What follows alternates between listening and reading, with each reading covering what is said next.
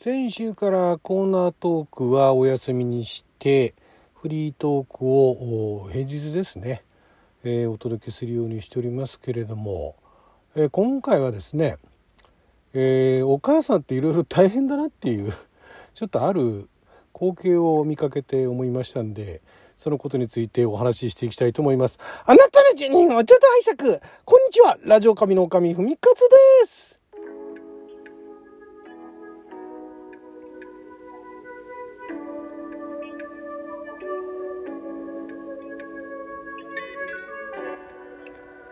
今日は2023年11月20日月曜日六曜は大安でございます。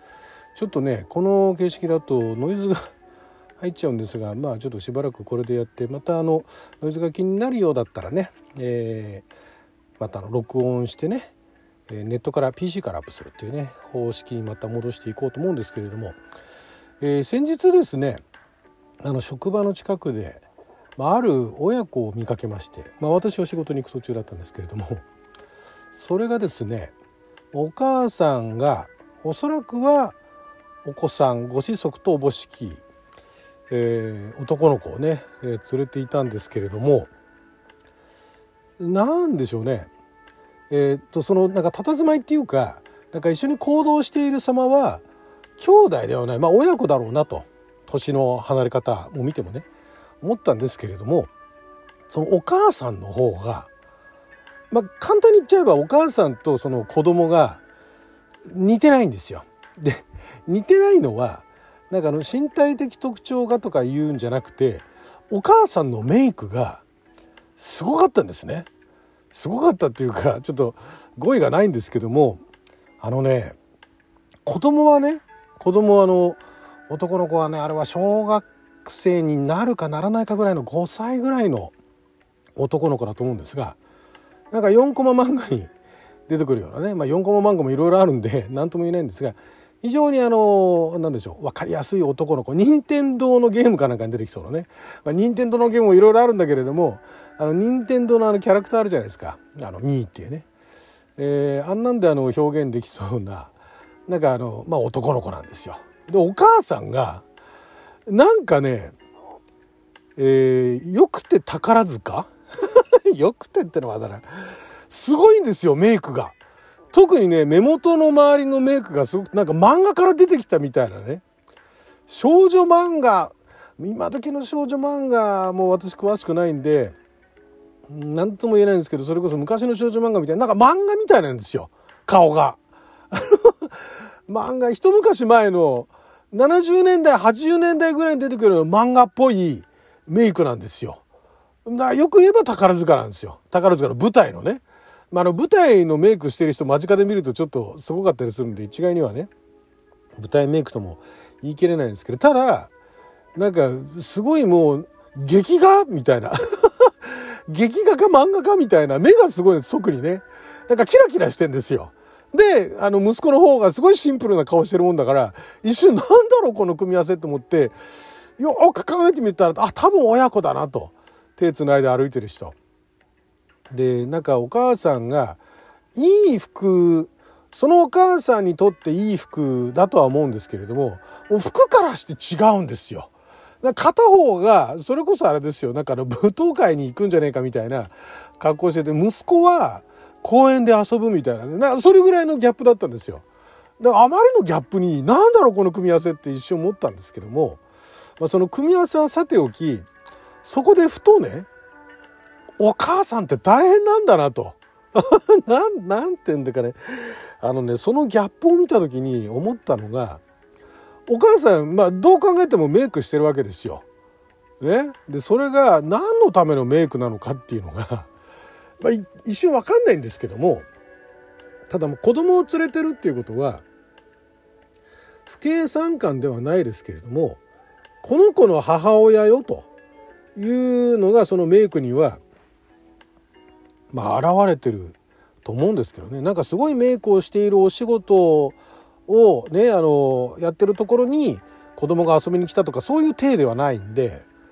だからまああのお母さんこれはあの私はこの子の母親なのよと。いうのをね、まあ、何でしょうね。そのだからメイクのアピールメイクの目的っていうのもいろいろあったと思うんですが一応それが前提としてあると思うんですよ。ね、全くそういう関係ないメイクって、まあ、する人もいるかもしれないですけどもでも別にその子供を隠してねなんかあの連れてくって感じじゃなくて堂々としてるわけだから私はこの子の母親ですと。言った時にそのメイクっていうのはいわばその何でしょう。例えばそれこそ端的に言って異性を引きつけるというよりかは、ね、異性の気を引くためのメイクではなく、まあ、あのメイクでは異性の気を引くのも難しいと思うんですがそれよりもその周囲周りの同性だから他のお母さんとか他の大人に対して私はこの子の母親なんですと、ね、いうところをアピールしてるのかなってまあ分かんないですよ実際は。分かんないんですけどでそう思った時に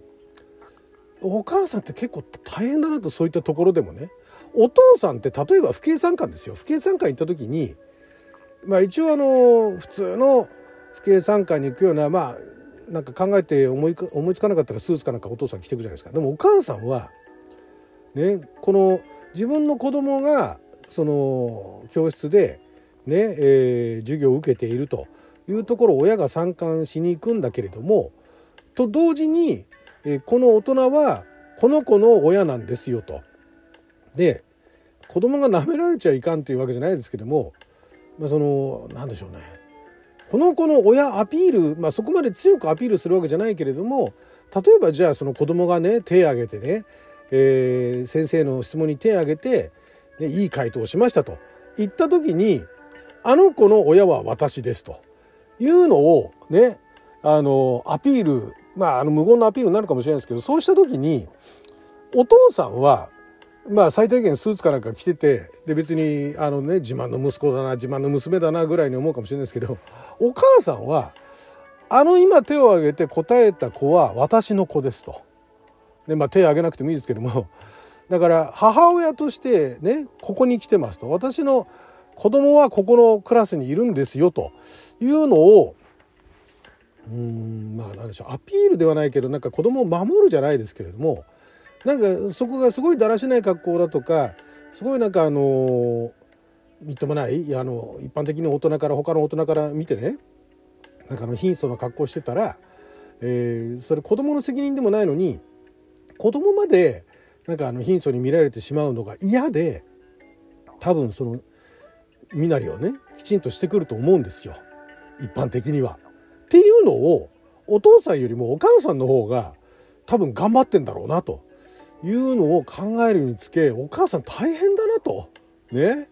別にお母さん共働きだろうが何だろうがねあの家でまあ家事やってたりやってなかったり家事分担してるかもしれない食事も分担してるかもしれないですけれどもでもそういうその子供と一緒にいる時にまあ普段の日常だったらともかくなんかそういうね授業参加みたいな、えー、その親子で親子同士で参加するようなそういう場に行った時にあの自分をアピールするつもりはないんだけれどもそのこの子がその貧相に見られないこの子にまともな生活させてやってないだろうなと思われたくないからまあだからちゃんとした格好をしていくと必要最低限の格好をしていくと。であまあだからちゃんとなんか物食わせてないからとかいうレベルじゃなくてうーんまあもっと言っちゃえばうちの家庭はまともですよぐらいのねいう感覚でちゃんとあの子供にね、えー、子供を育ててますよと 子供を守ってますよっていうのをやっぱりその周りに多少なりともなんか強くアピールしなくても、えー、そう思われないようにあそこの家庭はっていうふうになんかあの後ろ指さされないようにする努力っていうのを多分お父さんよりもお母さんの方がしてると思うんですね。って考えると本当なんかすごいなと。お母さんだから自分の母親もどうだったか思い出せないんですけれどもなんかそうやって守ってくれたんだろうなと。守らない母親も父親も世の中いるかもしれないですけれども、まあ、そういう人は授業参観にすら来ないと思うんですけどね。まあ、でもだそういうふうにしてくれた親にね、まあ、ちょっと改めてねなんかその親子を見てふとねあ自分のなんか親にね対しての特に母親に対しての感謝っていうのがねなんかムクムクとね、えー、上がってきてまあそのまま LINE に「お母さんありがとう」ってやってもなんかその今までのねなんでそんな風に思ったのか経緯がわからないとね気持ち悪がられるから別に送りませんでしたけれどもいや世のお母さんって本当すごいなっていうのは思いましてねその派手な派手なっていうかなんか劇画調のメイクのお母さん見て本当大変なんだなと。ねあのまあ、ルッキズムじゃないですけれどもその見かけでね判断される時に特にあの社会に出てなんかお勤めかなんかしてる時に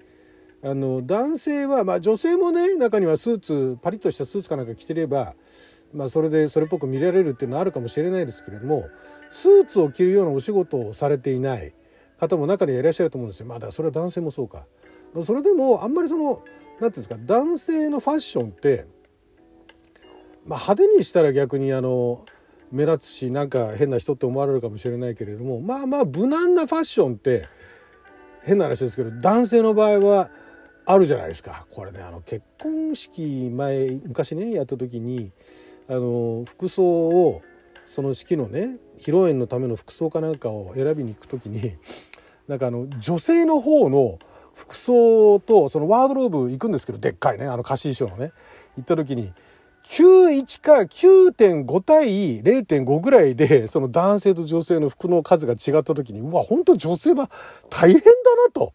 いろんなものが選べるっていうポジティブな捉え方もできるけれども、そのチョイスが周りにどう見られるかっていうのを考えなきゃいけないのかっていうのは本当大変なんだなと。改めてねお疲れお疲れ様ですっていうか本当にありがとうと思いましてね、まあ、ふとあの他人の他の親子を見て 自分の母親に感謝したとそういうお話でした。はいということで12分間の貴重なお時間いただきありがとうございました。それじゃあまた。